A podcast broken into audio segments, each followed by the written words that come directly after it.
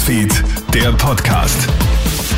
Einen schönen guten Morgen wünsche ich dir heute am Dienstag. Melly Tüchler hier mit dem Kronehit Newsfeed Update. Das Wichtigste aus aller Welt im Podcast für dich.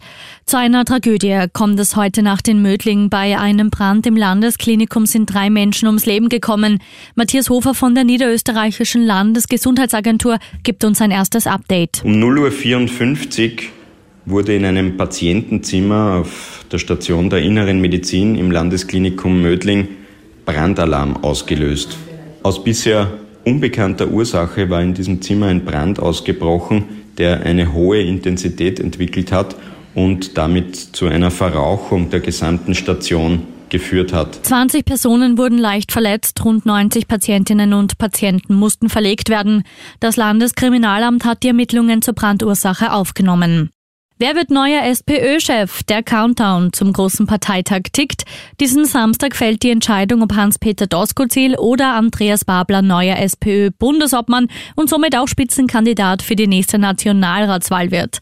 Doskozil hat die große Mitgliederbefragung ja hauchdünn gewonnen. Umso spannender wird jetzt das Duell mit Babler. Selbst Politikberater Thomas Hofer sieht derzeit keinen der beiden als deutlichen Favoriten. Wenn jetzt Doskozil gewinnt, wird das Babler-Lager sagen, na gut, aber bei der Mitgliederbefragung teilt zwei hätten aber wir gewonnen. Also das heißt, man hat die Basis ignoriert. Wenn Babler gewinnt, na, dann wird das Doskozil-Lager sagen, na bitte also Entschuldigung, das Mitgliedervotum war ja knapp, aber doch für uns. Jetzt hat man das da umgedreht am Parteitag.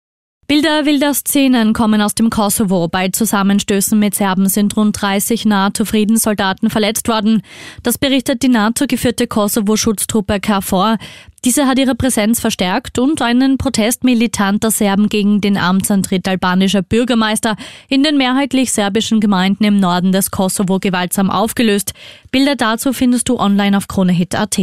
Und die Niederlage bei den French Open in Paris schmerzt. Dominik Thiem, Österreichs Nummer 1, holt gegen Petro Kacin einen 0 zu 2 Satzrückstand auf, muss sich der Nummer 64 der Welt aus Argentinien aber nach fast vier Stunden in fünf Sätzen geschlagen geben. Es ist eine der schmerzhaftesten Niederlagen seit langem, so Thiem, der erst knapp 90 Minuten später zur Pressekonferenz erscheint. Krone Hits, Newsfeed, der Podcast.